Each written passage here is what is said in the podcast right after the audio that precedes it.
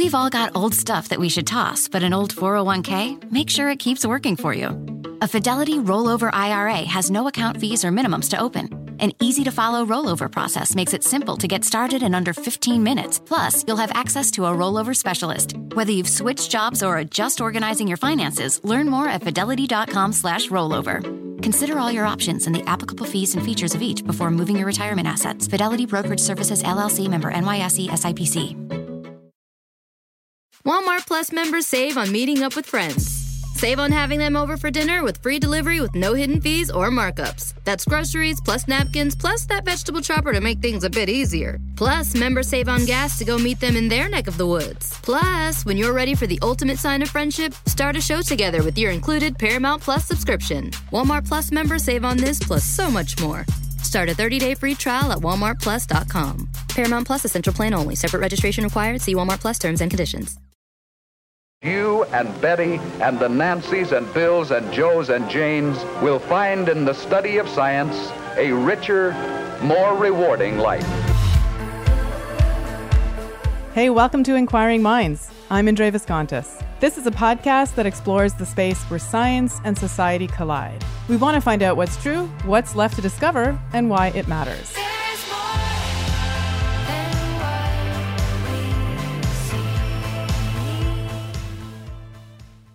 We love science on this show. We talk about it all the time. But we are also aware that science is done by scientists who are flawed human beings like all of us.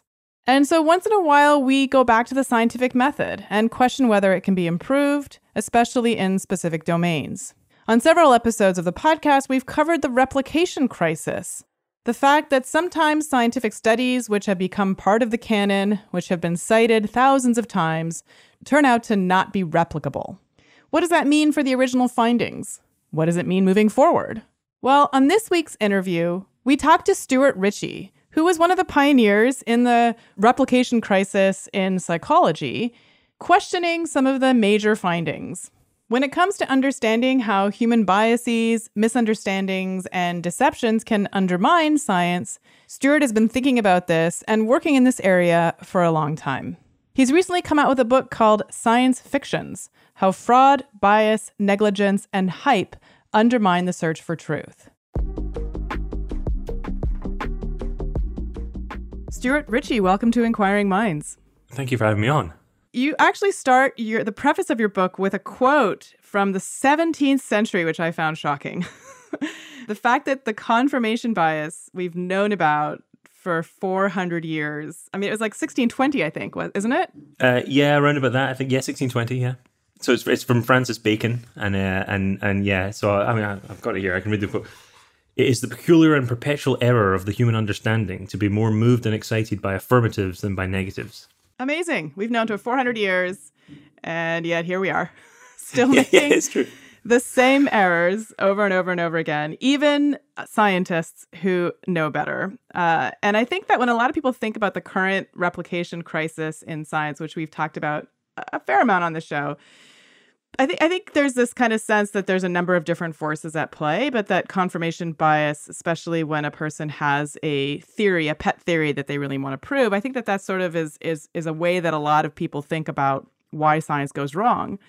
But what I liked about your book is that it it sort of says, yeah, acknowledges the existence of the confirmation bias, but really lays out a systematic bias uh, that that makes it almost seem impossible for science to get it right under current circumstances. Yeah, it's the uh, it's the the incentive system that I talk about, uh, the incentives of science, and and and how they um, push researchers not towards discovering true things about the world, but about towards uh, just publishing papers, publishing papers constantly, and um, and of course then that's where the, the confirmation bias comes in because the type of papers that people want to publish are of course ones that have nice, exciting, positive results. So we're uh, uh, we have this kind of confirmation bias towards statistically significant results, and so that's where you see the biases coming in and uh, you know, all the p hacking stuff that I talk about when you're trying to get that p value below 0.05 and um, and uh, uh, that's where other kinds of biases come in like like you mentioned you know the pet theory uh, type of bias. You know there's room for political biases. There's room for just wanting to discover something to help that sort of bias, uh, uh and and, and and all these biases would be would almost be fine. You know, it would be they would be part of human nature, and that would be fine if we had a system of peer review that really stopped these things from getting into the journals, that stopped biased papers from getting into the journals, that uh, that allowed papers that maybe don't have a positive result or don't have an exciting new finding and just have you know robust, normal, boring science, if it gave them a fair shake. But unfortunately, as you say, the system is is, is really not set up to to to work like that. Yet I remember in the 2000s when I was a graduate student, I really felt like it was incredibly rigorous. That in order to get published, like you really had to make sure that your data were not flawed, that your you know design was excellent, uh, you know that, that that you had sort of accounted for all of these biases. And I remember when, so I'm just going to delve into a little bit of a personal story, and then I really want to because it, it dovetails so much with what I think probably led you to to write this book, which is the Daryl Bem experience that you had. So in 2011, I was actually a co host of a show on the Oprah Winfrey Network, bear with me, called Miracle Detectives. And my job was to be the scientific foil, partnered with a sort of true believer in miracles journalist. Uh, and so we were we were traveling around the country trying to investigate whether people's claims of miracles that they ex- had experienced were in fact true or whether they could be explained more simply in another way. And so there were I mean it was a it was an amazing experience. There are a couple things that I that I sort of came out of that experience knowing or thinking. And one was that people, at least the ones that we, uh, uh, the vast majority of the people that we talked to, just genuinely wanted to know the truth. Uh, they they were not trying to fool us. They were not trying to, you know, make money off of you know some some fraud. They they genuinely thought that that what they had experienced was a miracle, and they were curious to find out if if that was true. So one of the episodes was about precognition, this idea that uh, somehow there's a actually not not one, a couple of them. Sort of this idea featured that we can actually either see the future or see things that we can't see with our eyes. Like, um, for example, there was this one woman that I interviewed who had this technique that apparently was. Um, was actually pioneered by the Department of Defense, where, you know, during the Cold War where it was like you were spying from your couch, you know, like you could just think really hard and and kind of spy on Russia. Sounds sounds sounds ridiculous, but you know, she so one of the things that she did is that, you know, she we had a bunch of photographs and we put them into a manila envelope and then she would with just not seeing the photographs but just you know looking at the envelope tell us what was on those pictures and so she would you know she would she would list out all these different you know aspects of the picture and it was this you know kind of kind of kind of yeah this, this, this precognitive ability of hers which even she says she doesn't understand how it works. And then but you know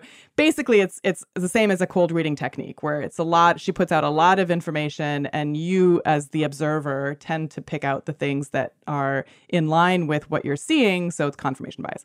But in any case there was another one where there was a woman who had a dream that she was going to be in a car crash and then the car crash happened. So a lot of these things we, we talked about. And i remember like in each case I felt pretty confident that I could explain what was happening on the basis of understanding the confirmation bias, on understanding sort of how the human mind works, how, you know, we're really terrible at remembering things. And then, right around that time, Daryl Bem's paper was published.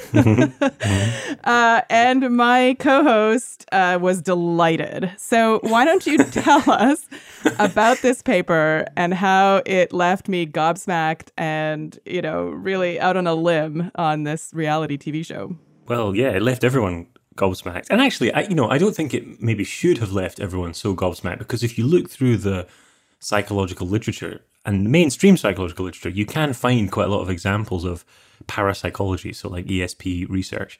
Um, but this was one that was particularly prominent. It was in a particularly mainstream journal, the Journal of Personality and Social Psychology, which is like one of those journals where if you get a publication there, then it's you know one of your star CV items, you know. And it's a it's a career maker. I mean, I think that was yeah. what was shocking to me. It's one thing to you know you know he would he would give me all these citations from journals that I knew just weren't that high quality, but this was JPSP. Like this is yeah, yeah, yeah. yeah a career making journal. Well, like pops up every so often this this parapsychology thing in, in, in good journals. I mean, even you know, just just recently, just a couple of years ago, there was one in the American Psychologist, a paper that was uh, that was saying that you know that came to the conclusion that psychic powers are real. They pop up every so often, but anyway, the, the in in 2011, this one was particularly um, particularly prominent. And I think it was particularly prominent because it um, it was really simple and easy to understand. He had just taken very simple psychology lab experiments and like reversed the time uh, uh, sequence of those experiments. So um, there was one where the, the one that we tried to replicate, which is how I start the book.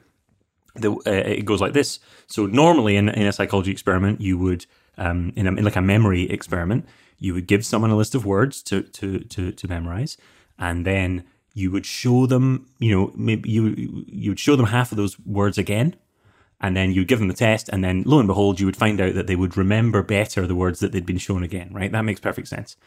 But what he did in this experiment was he showed them a list of words, then immediately gave them a test, then he showed them half the words again. So he like shifted the time sequence of that experiment round. And um, what he showed, apparently, in this paper was that the participants remembered the words that they were about to see better than the ones they they had only seen once and would only ever see once. So, as I say in the book, it's like you study for an exam and then you sit the exam, and then after you leave the exam hall, you like go and pick up your book again and and and, and read, uh, you know, study even more, and that studying like goes back in time and helps you on the exam itself. Um, and so there were like nine experiments like this, all of which were quite straightforward and simple, but with this kind of mind blowing kind of um, shift in the time sequence. So like the cause had to come um, uh, after the effect. Yeah, and, and you know even Stephen Colbert was interested in one of these. That's right. It? He had Daryl Bem on uh, yeah. to talk about time traveling porn, which is the one where people were more likely to randomly choose a little um, curtain on a screen that was they were, they were, told that there was a picture behind one, and if there was porn behind the picture, um, they didn't just get it 50-50, they got it like 53.1% of the time, and that was statistically significant and so on. And so they they um they uh, that that caused a lot of hilarity and so on. And the idea was that you have this like sense, this sort of um, this sort of uh, uh, psychic erotic um, uh, perception of like something that's about to happen to you that's going to be um, erotic, or and the opposite was that you would um, be more likely to to avoid clicking on the um, the picture that would turn out to be a violent picture. So you have this precognitive sense for bad, violent things that are going to happen to you in in, in future. Um, so there were nine of those experiments in the paper. So that's another reason that it was really prominent was because it wasn't just one little experiment; it was a whole suite of experiments that he had been working on for, you know, I think most of most of the decade previous to the publication um, with you know hundreds of participants, Cornell undergraduate students over many years, and um, uh, and that's you know the, the, overall conclusion of the paper was yes, there's evidence here for psychic abilities, um, and um, so so what we thought we would do in in in our uh, labs. So in, in my, uh, uh I was just a PhD student at the time, but I managed to book some lab space, and we thought we would replicate that one about the words, the memory uh, experiment, and then um, a couple of my colleagues, uh, Richard Wiseman and Chris French, um, who are at their respective universities, they set up the same experiment again, and we did exactly the same test because you know to give him uh, his his due, Daryl Bem put the statistical program that he used to run the experiment online, so we could run exactly the same thing again using the same words, the same presentation, absolutely everything. So it was like a direct replication attempt of his of his paper, um, and. Uh, or of that one experiment in the paper, I should say. And we found we found nothing. We didn't find any psychic effect. We found that the, the words that they were about to see were remembered just as well as the ones that they weren't about to see. So there wasn't any like time reversal phenomenon happening in our sample. Um, and that's all very well. Like even if it was real, you might expect that you know some people would not replicate it. But the point I'm trying to make in the book is that we sent this to the journal that um, that it was originally published in, the Journal of Personality and Social Psychology, JPSP. Um, and they said, no, sorry, we're, we don't even consider publishing replication attempts. We're not going to send this out for review kind of on principle. We don't, we're not interested in replication attempts. And that was my first like introduction to like how um, obsessed with novelty and excitement people are. Like, even if it's a really bizarre thing like ESP, um, the journals are interested in in, in, in publishing that um, and, and won't even consider publishing a, a, a, study that comes along and says, well, we ran exactly the same experiment, so it's methodologically just as rigorous. Um, but we didn't find anything at all, and probably ESP is, is, is not happening in, the, in in this sample. Do you think they So, would have? um, sorry, do you think they would have considered it if you had found that you had actually replicated it, or do you think that they were Well, they just like, said they, they said to us in the uh, in the email, um, we're not interested in replication attempts, positive or negative. So they just that's just not interested in, in that same experiment again. They want to move on onto something else, onto something new and exciting and shiny, and not let's just check whether that works. And I think that's an important point because we don't want to say that this is just entirely due to publication bias, right? That that that only positive or, or only significant results are being published in that journal. That's not true. Um, it's just that they don't want to necessarily publish. In this case, they they at least in 2000 and, or how, however how long does because I I guess what I'm asking is have they changed their tune since Yes, the they have. replication? Yeah. So yes, they have, and and uh, in the last, I don't know, I can't remember when they made this change, but it was in the last maybe the last five years or so. So this was in 2011, but in, in the last five years, they have um, now it's on their website that they actively say we will consider replication studies. So I think the whole series of events that were kicked off by the you know the the, the Bem story and um, a whole bunch of other um, uh, things that kind of happened to happen around about that same time. So there was like a big fraud case, uh, the Diederik Stapel fraud case, and there was the, the the the priming replication failure as well of one of the big priming studies. Um, yeah, all that happened that around. too. Yeah, well, that's that's that paper that um, we uh, uh, were all taught in undergrad. Like I remember being taught it as an undergrad psychology student. Um, and this isn't a parapsychology claim uh, at all. It's nothing like that. But it is, it is in like an unconscious psychology claim. And uh, you know, some of us would would uh, um, some some crueler people may argue that some of the the the, the weirder priming effects might be might be uh, actually you know put into the same bracket as parapsychology because they seem so implausible on their on their face. But there was for a while this whole thing in psychology of of, of what has been called social priming. Some people don't agree with that uh, title, but the idea was that kind of unconscious influences have this massive effect on our behavior and our perceptions and our feelings and towards other people and all sorts of stuff like that. Um, and so this particular study was one where um, people were uh, participants were sat in a room, and it was again it was just like words on a computer screen, and they had to um, fill in the word in, in a in a um, incomplete sentence. And um, in one case, they got lots and lots of words that were all related to older people. So words like grey and I don't know Zimmer and I think one of the words was Florida because in the US apparently that's associated with older people. That doesn't like to me that doesn't uh, give me that uh, association, but um, apparently uh, that that's what it was. So um, the words like that, and, and and and the control group just had completely random words. And the um, so the, the the idea was that the people who had been exposed to the words to do with old people walked more slowly out of the lab after they'd finished the experiment than the ones who had just seen random words, and they were timed by the experimenters on stopwatches, and they, they walked more slowly down the corridor, and um uh, and so it was this, as I say, it was part of this whole research um, program where lots of um, w- weird and uh, all these all these weird uh, unconscious effects can happen. Like um, uh, if you're if you're holding a, a, a cup that, that's full of warm uh, uh, liquid rather than one that's full of cold liquid, you're more likely to feel warmth towards your uh, towards your friends. So you'll rate you rate your friendships as more fulfilling, um, and, and because it activates the concept of warmth, and it's this link between like the literal warmth and the metaphorical warmth in, in our minds. And so in Someone, this case, someone who's the- never been to a pub. well, very true. very sorry, true. go ahead. Uh, uh, uh, so in this idea, it was like the, the, the link between it was like activated the concept of being old in your head, and so you walked more slowly. And anyway, in 2012, there was a study that came out that really um, threw that into question, and and and uh, in particular because they had instead of getting um, their experimenters to measure the walking speed with a stopwatch, they had infrared beams that the people broke. So it was like a more objective way of measuring the speed of the walking out of the out of the door. And um, uh, they found they, they didn't find any effect in, in, in that experiment.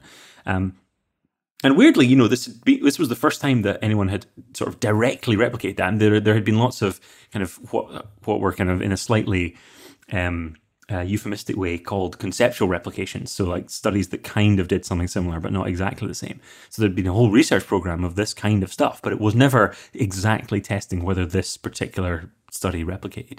Um, and and so because of that, and because of Daryl Bem, and because of this uh, fraud case that also came up at the same time, I think that was what was that was kind of the initial spur of the whole replication crisis idea. And and since then, um, things have changed a lot in psychology. Uh, I think it's it would be unfair to argue that you know that things are, are, are just the same.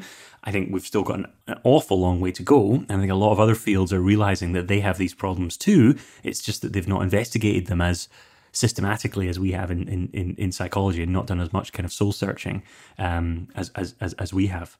In the priming replication, you know you, you have a very kind of clear idea of how the first study went wrong right? There's this, or at least as, as far as we can tell that the the, the method of this of using a stopwatch builds in potential experimenter bias or at least more noise than something that is more objective. And so you could argue well maybe that's why they found this spurious effect.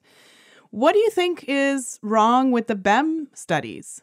Well I, th- that's that's another interesting question because again to give the Journal of Personality and Social Psychology their due. They weren't interested in publishing a replication study, but they did publish a kind of statistical critique at the same time from some uh, Bayesian authors who were interested in like reanalyzing the the Bem study in a statistical in a different statistical framework. So they ran Bayesian statistics and they said, you know, overall it produces kind of just very weak evidence.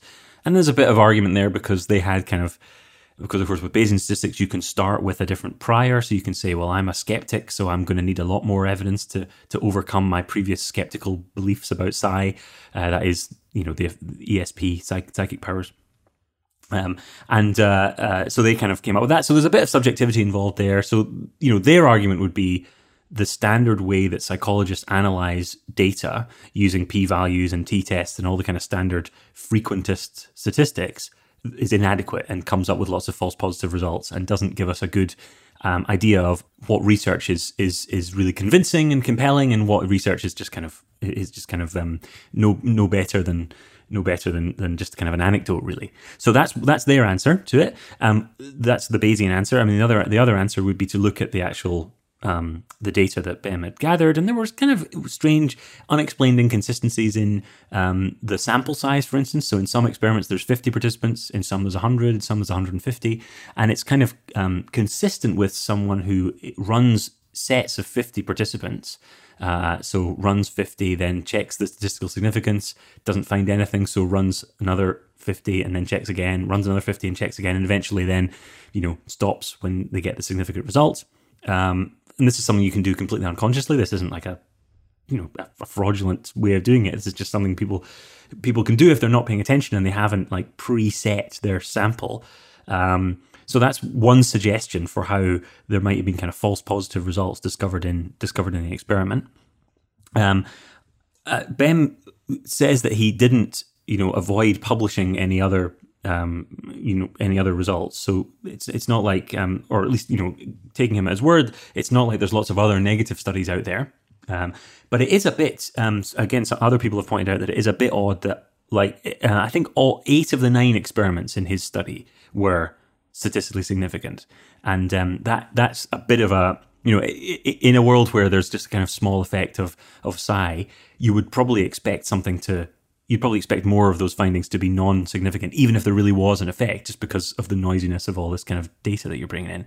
So there's a kind of indication there that maybe you know some of the statistical analyses were um, were not as as as uh, as strong or as conservative as they could, and then su- supporting that, a lot of the the studies used um, uh, use a one-tailed uh, uh, t-test, so or one-tailed p-value. So they're um, so essentially they're they're uh, kind of stacking the deck in favor of getting a positive result, or you're being a lot more liberal about the result that you're getting, um, uh, r- rather than you know, for something which is as implausible theoretically as as psi, I think you'd probably want to be as conservative as you can with your statistics, and he was kind of being the opposite. So, and there's various other reasons uh, uh, with you know if you look in the specifics of the of, of the data, um, nothing. But but but that's the point, right? Nothing that would count as fraud or manipulation or fabrication or anything like that. This is all just normal stuff that psychologists do did and did and do with their um, with their research data, and that's another reason that the Bem paper is so fascinating. Is you know you, you, anyone can come along and say, well, look,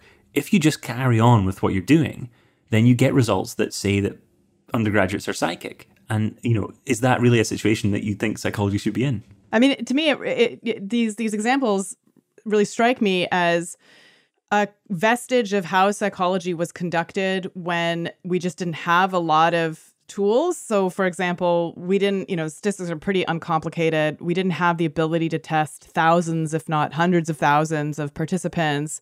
Um, you know, 50 participants in a in a study like this was considered actually a pretty decent sample size.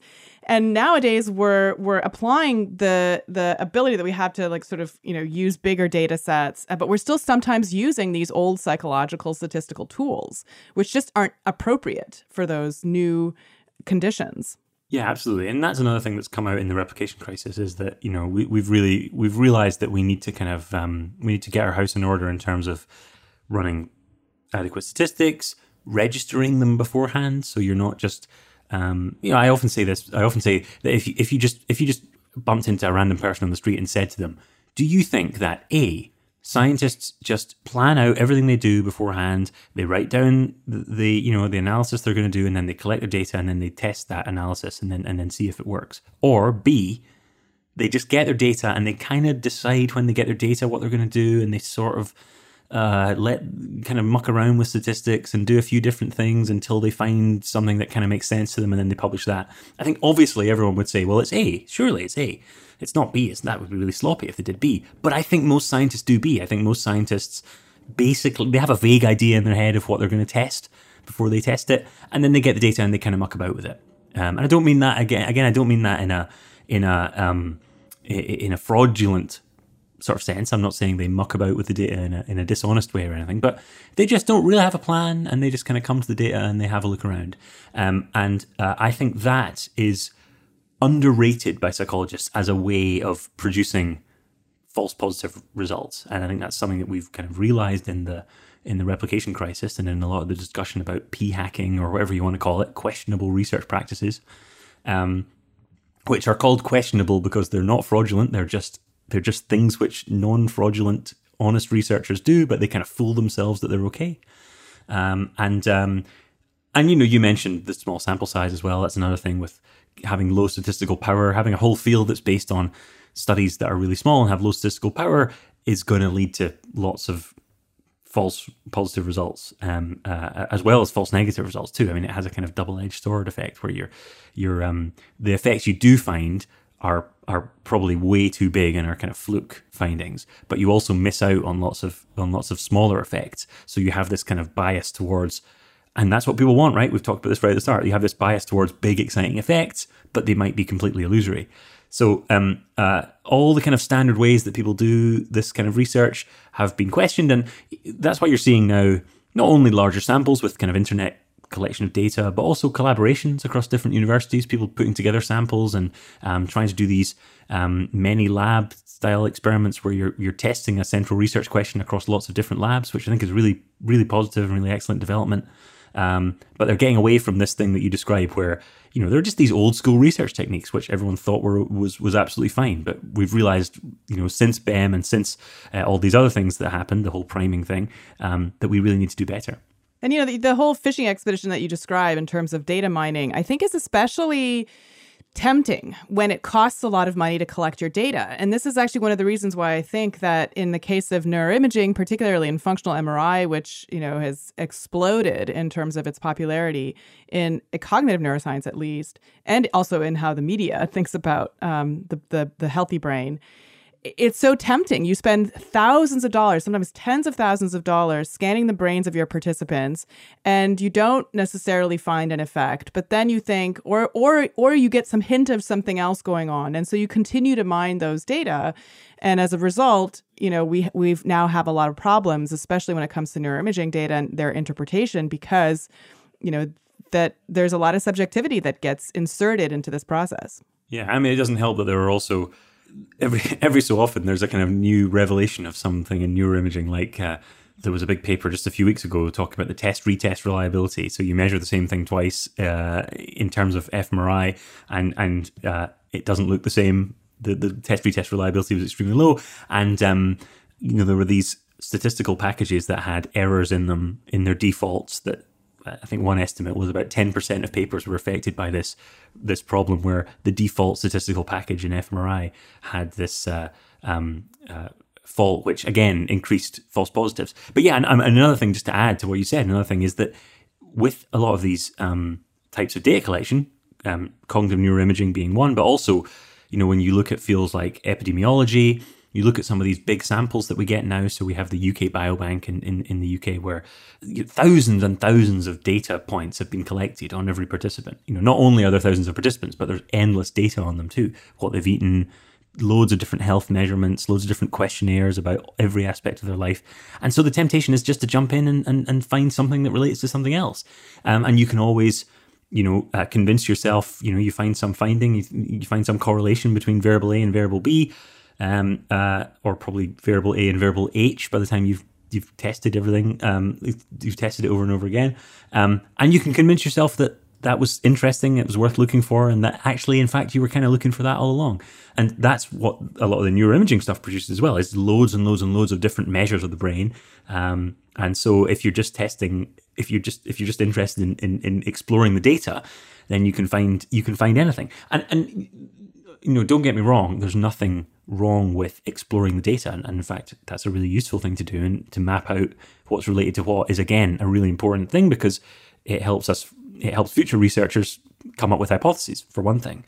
But the problem is that it's not just that scientists kind of stumble around on fishing expeditions and kind of come up with, with analyses uh, on the go.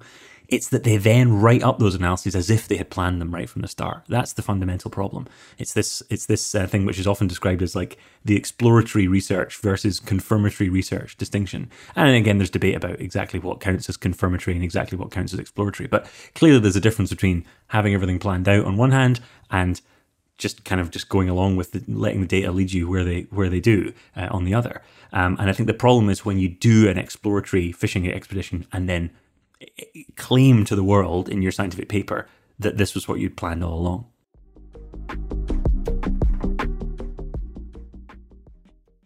Addiction plays hardball. He would hit me with these verbal attacks. I just said to him, I love you so much. You're such an amazing person. I can't take this ride anymore. It was the fact that dad made that sentiment and broke down. And years later, he told me it had a huge impact on him. Sometimes doing what's right for your loved one is the hardest thing to do. Caron is that right thing. Visit caron.org slash lost. It's that time again. Time to start thinking taxes. But this tax smart move for 2023 could make it less painful. Open and fund a Fidelity IRA before the tax deadline. You could reduce your taxable income in a traditional IRA or get tax free withdrawals in retirement with a Roth IRA. Plus, there are no account fees or minimums to open an account. Get started at fidelity.com slash IRA. No account fees or minimums apply to retail brokerage accounts only. Fidelity Brokerage Services member NYSE SIPC. Walmart Plus members save on meeting up with friends. Save on having them over for dinner with free delivery with no hidden fees or markups. That's groceries plus napkins plus that vegetable chopper to make things a bit easier. Plus, members save on gas to go meet them in their neck of the woods. Plus, when you're ready for the ultimate sign of friendship, start a show together with your included Paramount Plus subscription. Walmart Plus members save on this plus so much more. Start a 30-day free trial at walmartplus.com. Paramount Plus essential plan only. Separate registration required. See Walmart Plus terms and conditions.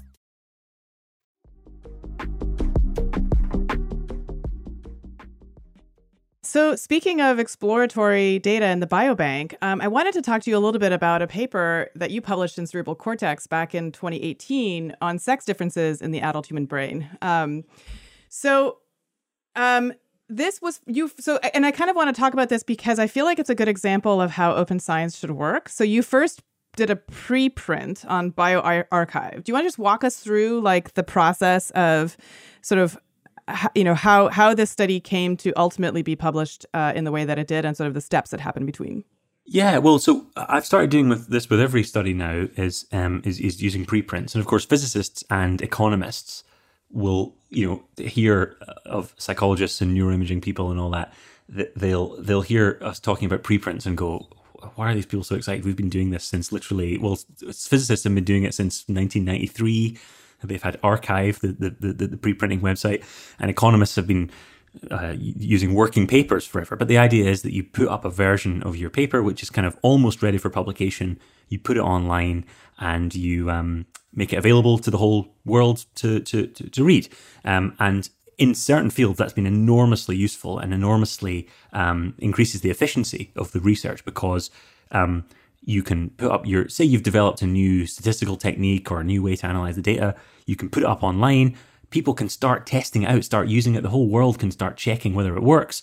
Um, uh, and then they can iron out any flaws in it way before it gets to final publication. Because, of course, if you just submitted it to journal, nobody would see it for months. Nobody would see it for months or maybe even years um, before it appears in the journal. So, in, in many fields, particularly in in in, uh, in genetics, actually, in, in my experience, um, also neuroimaging to some extent, um, preprints have vastly accelerated the speed of doing scientific research. In our case, with this paper on on, uh, on on sex differences, which we thought would be an interesting thing to do because nobody at that point, I mean, it's be, it's actually since been superseded by an even bigger paper by uh, Lara uh, Wierenga and her colleagues. Um, but back then in 2018 or whenever it was, 2017 probably when I was doing the, doing the research, um, there had never been a study as big as that. So we're talking about 5,000 brain images of 5,000 people. Um, uh, just just mapping out, just saying what are the differences between men and women? Let's try and, uh, or people who say that they are men and women, you know, report that on a, on a forum. Um, what are the differences? Uh, and, and, and let's just do a descriptive paper. It was actually quite, quite interesting to do that because normally my papers are, you know, you're trying to test some hypothesis about how something relates to another thing. Um, really, in this case, we're just saying we have a lot of data here we've got this variable of sex, which seems to, you know, um, uh, it's it's a controversial topic, of course, but it's but it's one where um, this data can be, you know, fairly definitive on on answering the question. So we just we just linked. Um, uh, uh, uh, sex with lots of different structural brain images. So not the functional stuff that we are talking about before. Um, uh, there was a, well, there was a small amount of functional uh, stuff on the um, resting state connectivity, but it wasn't a an fMRI focused paper. It was an MRI focused paper generally. And um, we put that up uh, when we'd run the study and we'd mapped all these uh, uh, relations between sex and the brain out. We put it up online as a preprint. And two things happened one positive and one worrying. So the first thing that was positive was um, loads of people uh, saw it on Twitter, and um, maybe, you know, three or four, two or three people sent me emails saying, I've noticed this in table one. Do you want to have a? Do you want to just check that that's correct? Um, do you think this is right? Maybe you should test this. Maybe you should have a look at that. So ba- basically, we were getting peer review way before we'd ever even considered what journal to send it to. So that was really nice, and um, I, you know, I thank those people in the acknowledgement section now. Um, uh, uh, was extremely grateful for those. They were just, you know, out of the goodness of their hearts, uh, coming up with uh, uh, uh, some some pointers. So that's great. The slightly worrying thing was I also got journalists emailing me saying we'd like to write about your paper. Um, I, well, actually, it, they didn't say we'd like to write about your paper. They said we are going to write a story about your paper. Um, do, you, do you want to talk to us? And so I remember talking to a journalist, and I remember I remember, I remember having a really really worrying about it and thinking what should I do because it's not peer reviewed. Um, it makes it clear on the website that it's not peer reviewed. I mean, it says at the top of the the the preprint page. You know, n- nothing on this website is peer reviewed. Treat it as provisional. You know, um, but uh, uh, the, the, the journalist had said to me, "I'm writing this story anyway." So I thought at that point that the best option to do would be to would be to talk to the journalist to make sure that it was correct. Right, that was my thinking at the time. Nowadays, I might because I think journalists are more aware of the difference between preprints and and and published research. I think these days I might say to him, we'll, we'll, wait until it's published before we talk. Um, but it did sound as if he was just about to publish his article. So you know, we we we published uh, the the the uh, you know news of the study came out in. Uh, in a couple of places, and it was fine. Nothing was like massively misrepresented, and I think it did say in each of the articles, you know, this is a preprint that's not peer reviewed. And in our case, you know, when eventually it did get published in Cerebral Cortex and it did get peer reviewed and, and, and so on, it didn't change much. I mean, the the the, the broad findings of the paper were not that different from the from what were in the preprint. But this, the, the, the, the possibility was there that when our preprint met peer review, that someone would discover a major flaw in it. And, and, and, you know, that's kind of what peer review is for, of course. And I know that I'm skeptical of peer review in general, but it's better than it's better than nothing. So I did have that kind of agonizing thing of should I speak to this journalist about this? You know, uh, you know, I don't know what your thoughts are on you know whether we should be publicizing this in, in, in the press. Obviously we need to publicize it among scientists because of the first thing i mentioned because it's great to generate debate and discussion and get science moving and accelerating and so on. But you know what should we do about journalists? And of course now we're now we're in the world of COVID nineteen, where there's preprints, you know, being press released, in fact, by by some researchers, um, which is uh, clearly that's a, a, a, the, the, wrong thing to do because you haven't, you know, you haven't actually had the process of scientific scrutiny. But if a journalist comes calling, what what do you do? I, I actually don't have a really good kind of set answer to that question. Yeah, I mean, I, you know, I think. Uh I, think when it comes to preprints, I think as as long as you make the point that this is a preprint and it has been peer reviewed, and you're okay with potentially, you know, being being scooped or some of the other negative fallout that can happen if you talk about your research before um, it's been published, you know, I, I, think that's that's up to you. I think um, in this case, it was interesting to me because it got, you know, it came out of a time when it, there was this whole controversy about whether male and female, um, as people identify themselves, brains are the same or not, right? And you know, it came out of the, uh, the and and I think that the the press that your preprint got to me um, was really interesting because people picked up on very different aspects of it. Some people highlighted the fact that you do find differences, and some people highlighted the fact, actually, fewer people. But you know, both the preprint and your cerebral cortex paper, like the you know, make a very clear statement that there is lots of overlap. In fact, that, that that's almost if when you look at all of your figures, that's the the the pattern that jumps out at you, right? Is how much overlap there actually is. I think in the common sort of um, perception of you know sex differences, people talk about. So here, here's a term which I um, I, I actually am going to stop using, and, and I actually I had it in the original draft of the paper, and I removed it because I realized that everyone defines it differently. Um, it's sexual dimorphism you know that comes up a lot in um, when you're when you're doing your um, you know you're reading the selfish gene and you're doing kind of sociobiology stuff. And i remember getting that in undergrad. And the example given is like elephant seals where the male is vastly bigger than the female. And they're just like there's just there's just not you know nothing in, in, in common. And birds of course where the females are brown and drab and the, the males are peacocks you know with the massive tails and all that. So there's clear massive huge differences. Like they're almost in different categories um, like the way you would think about the genitals, like they're, they're, they're just different categories of things. Although, of course, there are similarities, you know, in the kind of uh, development and so on. Um, but they're very, very, very different. Um, and people use the term sexual dimorphism to refer to the brain as well. But I think what those people are, are the way they're defining sexual dimorphism is that there are there are differences, right? There are statistically significant, if you want to say that, or just you know moderately sized to large sized effects sizes. That is, you know, the the distributions are not fully overlapping, right? That's what they mean. But I think when you when you learn the term sexual sexual, sexual dimorphism, um, you think of it in terms of two different categories of things altogether. Um, and so I actually I remember did, I did a little Twitter poll um, where I said, "What do you mean?" Choose, choose which of these definitions you would use for sexual dimorphism. Um, you know, is it just that there's some degree of non-overlap, like the, the, you know, there's just a small difference as long as it's it's reliable and, and you know statistically significant.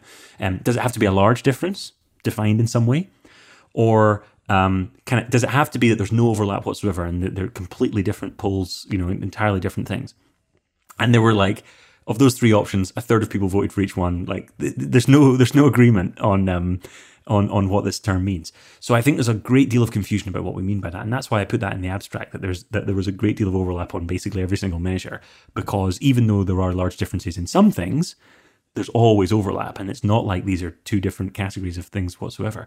Um, and so the whole the whole um, debate, I think, is is not helped by people using terminology in in in ways which, I, you know, I think they know what they mean, but it's just not shared among the community. So I think that's a that's when we just have to take that term sexual dimorphism out the back and, and just just deal with it and just get rid of it and start talking about you know and and start illustrating. I mean, that's what we what we tried to do in that paper is illustrate those differences by showing all those kind of those kind of um, graphs of where the you know the male distribution and the female distribution kind of overlapped. So that's what we we just tried to be as transparent as possible about it. And I just want to make sort of two small points. One is that it is important to study differences because the, we know that um, males and females react differently in terms of their susceptibility to different, uh, you know, mental illnesses uh, and also to um, the drugs that we use to treat them and so forth. Um, but also that we can't just because we find differences in the adult brain does not mean that those differences um, were not at least in some part you know product of development or of sure. culture. Um, so you know it's that I think I think that's just I just want to yeah, no, I completely Make sure you 100% agree. agree on both. 100% agree on both those points, and you know those both are points that are made in the paper. And yeah, um, uh, I, I I think it's yeah, it's extremely important to study this stuff. And in fact, there's kind of been a bit of a pushback in the neuroscience community against the idea of only studying one sex and treating males as if they are like the default, particularly in research on on mice, for instance there's a huge tradition, uh, if you look through the kind of the, the scientific literature, of only focusing on um, of only focusing on male mice. Um, the, the, idea being that females are like hormonal and so they change a lot, and so it's difficult to uh, it's difficult. You know that that might be a confounder in your experiment, but of course. Males are subject to hormonal hormonal differences as well, and in fact, especially in like dominance hierarchies, um, testosterone can can can have effects on you know the way mice behave and, and, and so on. So that's just not the correct way of thinking about things. And now, think, um, you know, funders like the NIH in the US um, now actually require you to use, you know, both sexes of mice in your in your experiment uh, that they fund. Um, and there's been this move to ensure that people are actually looking at sex differences because you don't want to just have a whole biological uh, field of research that's only all its conclusions are, are for males, and then you know you want to try and apply those to, to drug development for for you know um, drugs that are used in males and females. So it's a, it's an absurd uh, situation to get into. But yes, you're absolutely right. Not only does it not mean that uh, you know if you find a brain difference, that does not mean that it's uh, somehow inbuilt or innate in, in in some sense. But it also doesn't mean anything about how those relate to psychological characteristics either, right? We're, we're interested in how these things we how these things might be linked to differences in behavior or psychological traits, but it doesn't actually, you know, the mere fact that you found a, a, a difference doesn't doesn't mean that it's related to differences. You know, so basically, what I'm saying is we know that there are differences, but we don't know what their causes or their consequences are at this point, um, and and you know that's going to take a lot more research. So I want to remind our listeners that Stuart's uh, book, Science Fictions How Fraud, Bias, Negligence, and Hype Undermine the Search for Truth, is now available at booksellers everywhere. I want to sort of end with a question about diversity and how it relates to some of the thoughts that you have on on how science should move forward. So, you know, you you suggest that really whether it's journals or universities or granting organizations that they should prioritize the most rigorous studies rather than the most flashy ones. And sometimes that makes me worried that it's just going to be more of the same in the sense that you have these principal investigators who have a lot of funding who are able to do, you know, 25 experiments because they have these huge grants and they're just going to continue to tick along on these little, you know, tiny tiny improvements on their current body of work. Um, and that that that actually makes it really hard for people who are trying to break in, whether they're people of color or you know women or just t- traditionally underrepresented groups who don't hold positions of that kind of level in labs currently. So I, I was ho- wondering if you could just kind of uh, address that fear of mine and how you still how, how that might play into how you see the future of science moving forward. Yeah, I, I think that's a that's a very valid sort of, or not necessarily criticism, but it's a valid thing to bring up at this at this point because replication is one thing, and making sure that we get our you know our findings replicated is is is kind of fundamental for having any confidence in in the findings that we that we discover.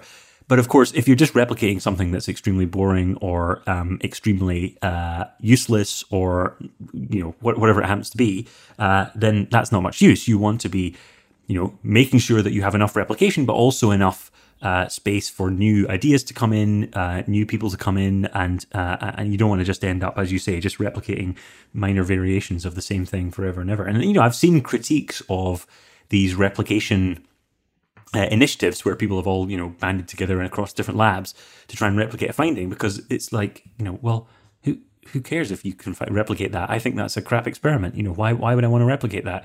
Um, and I think that's a that's a perfectly valid criticism of these replication attempts.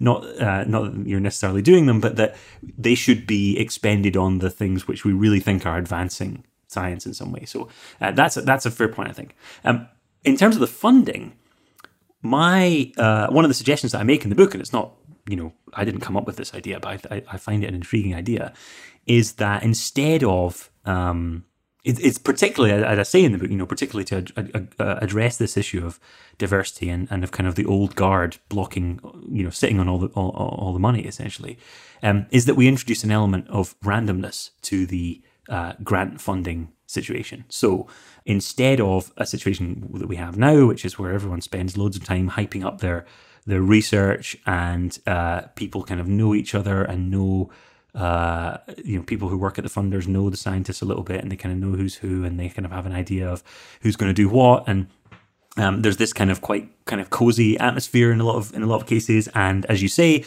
there's this Matthew effect thing where those who already have continue to get more. Um, what this you know grant lottery idea would be is that you make sure that grant applications are are of a certain quality standard, and you could set that standard quite high, and you could make it include things like open science. You know, we will make this data available. We will use preprints. We will uh, collaborate with people, whatever it happens to be. You know, you could set your ideal level, minimal openness or whatever it is, minimal quality standards. Um, and then you just, after that point, uh, award the money by lottery in, in completely random. Um, and, and because it's been said that the current grant system is essentially a lottery because um, the peer reviewers of grants don't necessarily agree with each other on what uh, what research is is is good, and in fact they're pretty poor at predicting which research will turn out to be the stuff that gets cited in future.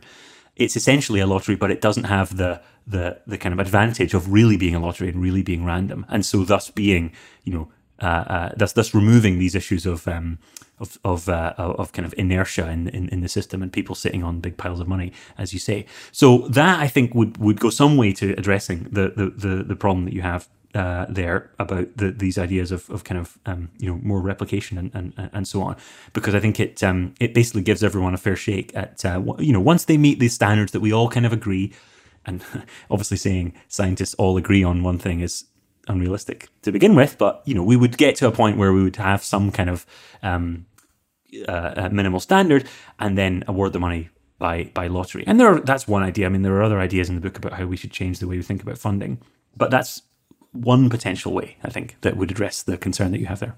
Yeah, and I think that's actually a really great idea. Um, there was a there's a nice episode of Malcolm Gladwell's podcast, Revisionist History, episode three in season five, called "The Powerball Revolution," uh, that actually talks about this exact uh, su- suggestion because there's been evidence that um, you know the ranking system at the NIH is not effective at at predicting who's going to be the most cited. Um, and anyway, if people are interested in learning more about that, they should also listen to that uh, episode.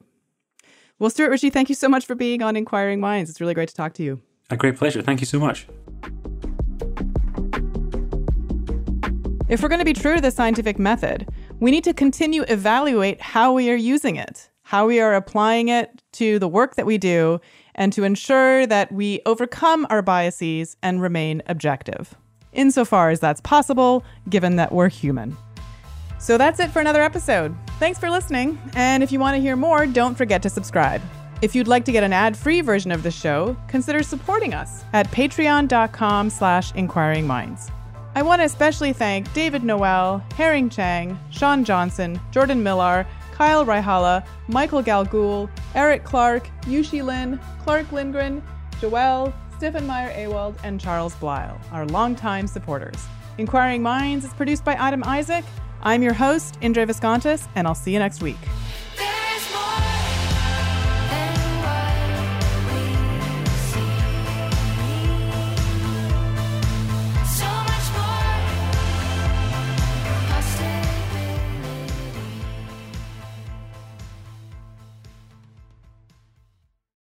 The path to retirement is different for everyone. And as life changes, so do priorities. Fidelity can help you get where you want to go with a free personalized plan, goal tracking, and timely insights, you'll be set to take on retirement. whether you're saving for it or already living in it. Get started at fidelity.com slash take on. Expenses charged by your investments and other costs and fees associated with trading or transacting in your account apply. Fidelity Brokerage Services member NYSE SIPC.